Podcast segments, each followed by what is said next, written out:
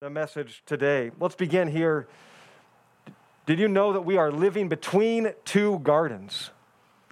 Not geographically, as if you look around, but chronologically, historically, biblically. This is the story that we find ourselves in. All humanity has been living between two gardens from the beginning. Well, from the moment that Adam and Eve left that first garden that God created, Genesis 1 and 2, his picture, his, Eden, his perfect expression of what was in his is in his being to create and to fill with life was pictured in a garden. And then the final promise, we have the final picture from Revelation 22 is, is garden number two. A garden within a city this time.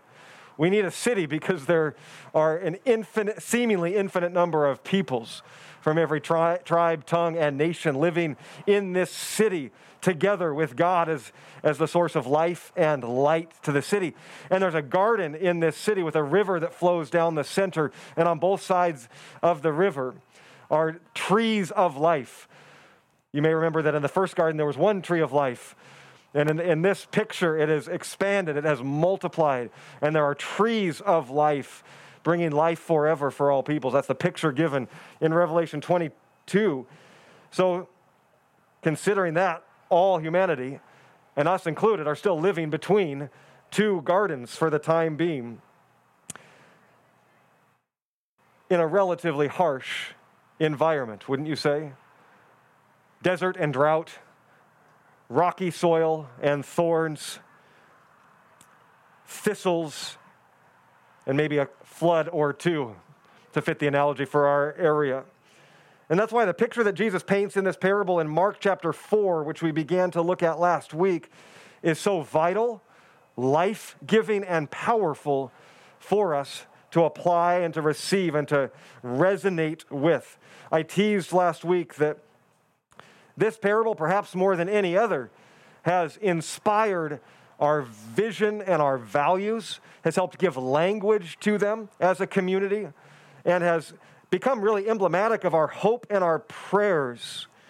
Jesus said last week that if we, essentially, if we don't understand this parable, we can't possibly understand all of his teaching. There's something critical in grasping the core of this message. Now, from beginning to end, the Bible is full of imagery and metaphors on gardens and growing, pruning and cultivating, harvesting and winnowing roots and fruit. And that shouldn't be all that surprising if we would consider some of the context to the economy and the culture in those ancient times was often very agrarian. To live and survive, you must have an ability to farm or to plant your own gardens and to cultivate, and, and that was a very common thing. But God, God is the one who has the green thumb from the beginning, who has the beauty of creation and diversity that instills within all living things the ability to multiply and to reproduce, and sometimes abundantly. That's the character of God. And we believe as a church that these kinds of metaphors, be they ancient, are still very tangible and meaningful for us today. So whether or not you like gardening or have your own garden, uh, we definitely like the concept, and we are the recipients of the blessing of others who can farm and garden, whether you are acutely aware of that or not. Maybe you just go to the grocery store to receive your produce, but there's a little more to it than that before it gets to your plate. Forget grocery store, your Amazon fresh deliveries that show up in, on your doorstep. By the way, we are planning to plant a much larger garden than we did last year, a real garden this time, not, not rocks and not figurative, but a real garden in this lower field area. And you'll be hearing more about that from Miss Jenna and a team that's coming together. We would love to see that concept, which many engaged in last year, just to start planting some, some mini gardens to see that even grow and flourish, emblematic of our desire to see all things multiply and grow and flourish, to redeem all things and use all spaces that we have and all resources that we have been given. So be looking forward to that in the next few weeks, as believe it or not, spring is just three weeks away. Uh, the weather, yes, here's your meteorological update. The weather will battle It always happens in March, right? This battle between spring and winter, and it often seems like winter wins for a time, and then spring will push that out. We all have hope. Two weeks to daylight savings, two weeks to 7 p.m. sunsets. Can I have an amen? Okay. Yeah. This picture of who we want to be as a faith community we want to help create and cultivate a greenhouse like environment. Hopefully, this is a refresher for many. Maybe it's, it's new. It's been a little while since I've uh, refreshed this vision. What is a greenhouse like environment? What does that even mean? It, it recognizes that in the midst of a harsh climate or season or rocky soil, or we often find ourselves planted in, a, a need for a greenhouse, what a greenhouse can do to create a place to grow new shoots and deep roots to be prepared for the diverse fruit that we want to see born into our life, using metaphors and imagery from the scriptures and from right here in Mark chapter 4. This is who we want to become. This is the picture that we, we want to see ourselves as a community.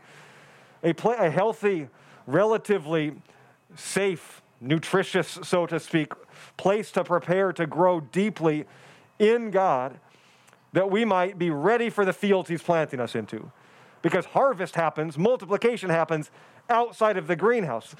The greenhouse is a place to begin, the fields are the place to multiply. And so that's some of the picture to press in on that or to till that out a little bit more to help all people come to be field ready for whatever field that God is going to send them into. And we are praying for a hundredfold harvest, a, a, multiplication of, of all that we are as individuals and as a community to multiply a hundredfold. And that comes right from Mark 4, verse 20. The seed, this is Jesus, the seed that was sown on the good soil are the ones who hear the word of God, accept it, and bear fruit 30 fold, 60 fold, even a hundredfold. We can't determine the, the multiplication. That's up to God. But He is a God who loves to multiply. And so our prayer is for the most. It's the most multiplication, the hundredfold, that a hundred times our efforts will be realized unto the glory of, of God. That is part of the vision. So, what does a healthy, growing, fruit bearing, multiplying church look like? It must be full of healthy, growing, fruit bearing, multiplying people, which is all of us and so many more that are engaging in this community one way or another. It might be said this way a greenhouse with no plants is lifeless, it's just a shed. So we need to be growing personally. Jesus' parable here indicates that we are like the soil ready to receive God's word and to grow, to bear fruit and to multiply. Some soil has been prepared and received and tilled and is, is good, so to speak. Other soil has been hardened, is resistant to any kind of seed germinating or, or having growth, and then anything in between those kinds of soils. That's what we looked at in a little more detail last week. There's other metaphors in the scripture. Even Jesus himself uses metaphors that would say we are like the plants that grow too. So, which is it? Because he is the vine, we are the branches. A good tree bears good fruit, a bad tree bears bad fruit. So, which is it, the soil or the plant? We know we can't press metaphors and analogies quite to that degree, but is it not true that the only life giving plant is really one with the soil? The roots are one with the organic nature of the soil, they are what bring it life. And so we can find our place in both analogy without trying to make rigid edges to define it, but be comfortable in. And that's the beauty, as we looked at last week, of parables, is there's really no end to how much we can press into it and find ourselves in the story and, who, and reveal who God is in new and creative ways.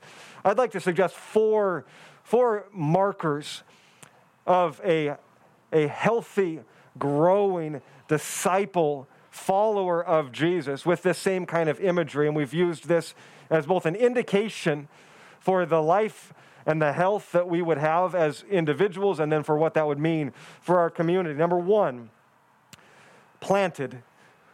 Are you planted? First, in Jesus, second, in community. Uh, planted in Jesus is just beginning to follow him, beginning to receive his word. That's all it takes. You don't even have to believe yet.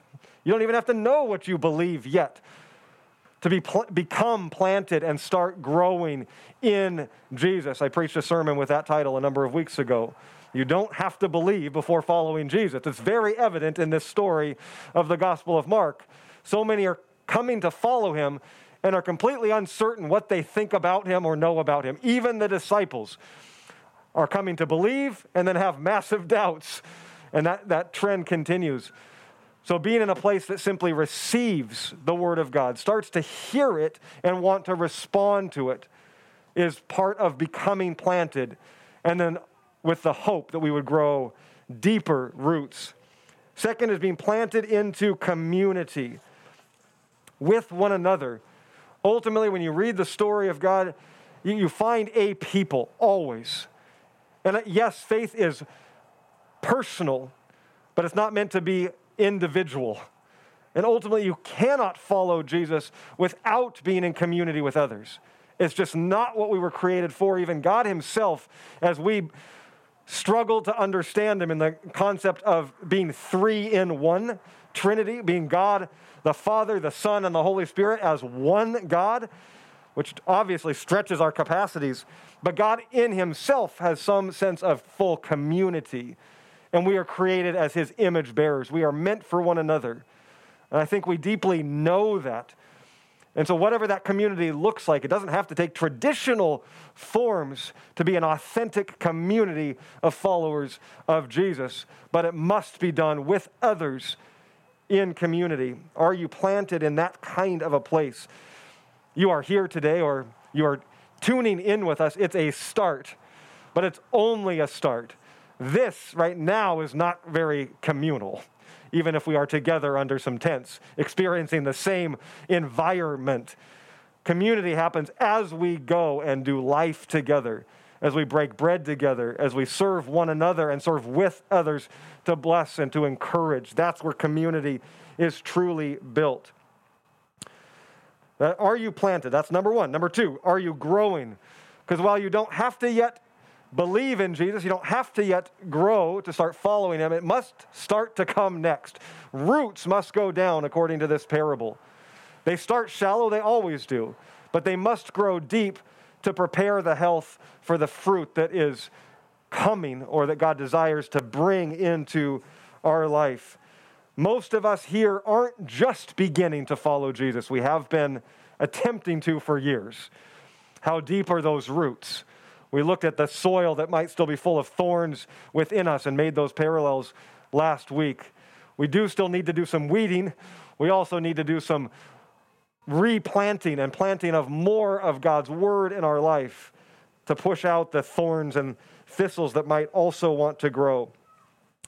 So, new shoots, when we say new shoots, obviously that is new life in Jesus. Our mission, the way we would articulate it, is we must help all peoples find new life in Jesus and grow to bear fruit for Him. It's obvious that first new shoot that comes out of a seed, and we can all probably think of time lapse videos that we've seen of a seed germinating and growing. If you haven't, look them up, there's many. And it's a beautiful picture of a struggling new life to grow and develop and thrive. But it's not only that. For those that have followed Jesus for many seasons, we still need new shoots, new growth as the springtime comes. A plant that can look dead one moment can have life and beauty in the next. The magnolias, are the magnolias blooming yet? Are we close? You've got one in your front yard. They're, they're soon to come. They're one of the first trees that looks dead to push out bright white flowers before the leaves even follow. And so the beauty of something that is looking like dead to come to new life and new shoots as we come into the spring is is, or into a new season is often what we need. And I think it's obvious that we are safe to say that we have all endured a winter in more ways than one. And I believe that God is using the winter, and always does, to prepare for new life and new growth. And around here, the reason our trees are so large, those roots are growing year round. Even in the winter, to prepare for the new shoots, the new life, the new growth that is about to come. You could look at some roots, if somehow we could get a cross section of the root structure of a plant or a tree, you could stare at it all day long and see no change. Once again, you'd need some time lapse video to see the movement over the course of weeks and even months. It's incremental and it's often very slow. I wish it was much faster. I wish spiritual growth was fast and easy, but it's not. It's often daily rhythms that ultimately over time grow us deeply, which is part of my conviction to the, the daily walking challenge or rhythm. It's a, it's a centering place, it's a slowing down place, and it's something to do daily to walk and to move because I believe the road is long for us. And daily movement and daily centering is vital to a journey. Mixing metaphors for you. But I do invite you to follow along if that would be encouraging. You can go to YouTube. I know if you don't know how to do that, you, you should by now anyway, so it's a good education. Go to YouTube, search 2021 Steps, hit the filter for channel, because a lot of other videos will, will come up. But if you hit the channel filter, 2021 Steps, it will be the first channel that pops up. And you could subscribe to that and daily three to four minute videos as I'm walking through the story of a walking people in Exodus, telling the weather and also praying the Lord's Prayer. So just simple rhythms. Sometimes Spiritual growth is simpler than we think, but must be consistent and regular as we are journeying, just like the growth we would like to see in our own lives. The apostle Paul said in Ephesians 4:15, "We are to grow up in every way into Christ who is the head." We are always meant to be growing. An apple tree, for example, starts out as a new little shoot, becomes a sapling, likely won't bear any fruit for at least five seasons because it needs the roots to grow deep to, and, the, and the stalks and the branches to be able to bear the weight of the fruit. But it doesn't, it's never not an apple tree. It's an apple tree from germination. It just needs to go through the process of growth. And maybe we are in a different kind of season, a preparatory one. We want to believe that. We need to believe that. That God is the God who is still growing our roots to prepare for the coming season. That's number two. So planted, growing. Number three is then bearing fruit. Healthy things will bear fruit. There's an analogy and a metaphor that Jesus gives a number of times. We will recognize health by the fruit that is born in the life of, of the, the plant or as it parallels to the life of people. Healthy th- things will take root, grow, and bear fruit. Jesus says in John 15, 5, I am the vine, you are the branches. Whoever abides in me and I in him, it is he that bears much fruit, for apart from me you can do nothing. May it be diverse fruit that we want to see in our lives and ultimately to bless others. The source of the fruit is always God. He is the giver, He is the one that brings it. If we focus on the fruit, it likely won't develop. Our work is to focus on the growth, the deep roots, the health in the Word of God, the promises of God, and in the community with God and with one another, walking with Him. That's the focus the fruit will come. The fruit is His to bring in great diversity. Luke 12, 48, everyone to whom much has been given, much will be required. God desires to give good gifts to his children. He desires that we would bear fruit. Oftentimes in our superabundant culture, we think the fruit that we have to offer is often financial, is our, is our treasures. We can give to something. We, we have produced and created, and now we can give to bless others. And while we are meant to be stewards and meant to be generous, the diversity of fruit that God wants to bring spiritually into our lives is far more than that. The fruit of the Spirit enriches not only our own life, but others. Galatians chapter 5 for the full list of the fruit of the Spirit, which isn't always tangible, but in expression enriches life. Health and strength and capacity are, our fruit that we have to offer, that God brings and gives in different measures at different times. Wisdom and knowledge, intelligence and skills learned, developed, given, possessions and provisions, our gifting, our talents, abilities, that are sometimes hard to discern what is truly just God given or what is cultivated with that ability and time and discipline. Giving of our time may be one of the hardest things we have to do when it feels like we have so little, though we've all been given the same amount. To spend time to bless, to encourage, to give. So then that's just even a, a small start to a list of the kinds of diverse fruit that God wants to bring in and through us, that we would bear to share. 1 Peter 4:10 as each one has received a gift he should use it to serve others as good stewards of God's varied grace. God is not limited in what he will grow in us to bless others, to bless his people. Hebrews 10:24 Let us consider how we might stir one another up to love and to good works, not neglecting to meet together, as is the habit of some, but encouraging one another, and all the more as you see the day drawing near, as we have hope for the future. To encourage, to build up, to bless. This is fruit being born to serve and to give to others. May we not give up zooming together, though it is wearying, is it not? And there is a day to come when that will simply be an option. Praise God for that.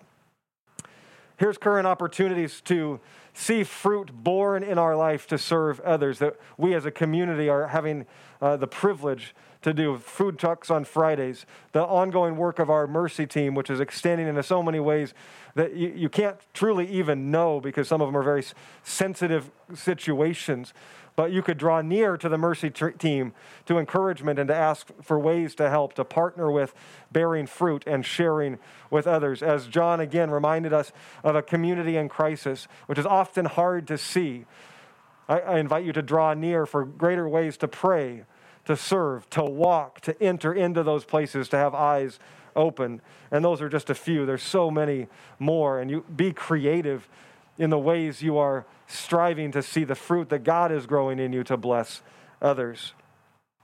Last one, number four. So planted, growing, bearing. And I hope you're doing some sense of personal inventory as you walk through this. And there's always, hopefully, there's ways to see each one in our lives and then see room for growth in each one. And maybe God will speak or reveal one specific thing to apply and to walk in and to, to engage in His character more consistently in the coming days.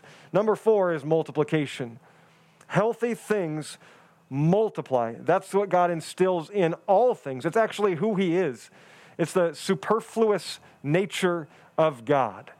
I don't know that He can do any other out of His character. And I think to demonstrate that from what scientists, astronomers know and understand about our universe is that it is, they, they would describe it as infinite and expanding. That's the best they can do to, to grasp this thing that is the universe, that, that the light that we see every night from these things we call stars ha, has, has existed longer than any human history has even known. That light that is now coming to us blinked out. I won't even give a, a time frame because that, that is a, an incredibly massive concept.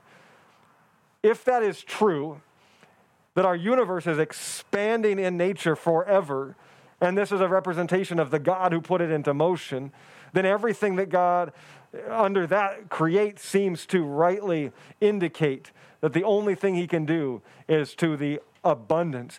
Case in point, when Jesus fed the thousands of people, the God who knew there were 4,000 people on that hillside that needed to eat knew how much they needed to eat. And yet, after every one, what happens? Collect up the leftovers.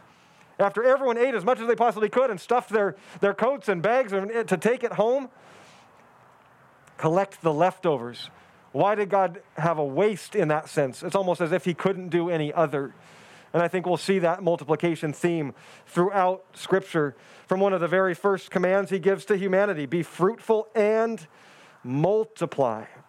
God loves to take the small things and make them big things. The mustard seed, which is a very small seed, becomes one of the largest plants in the garden.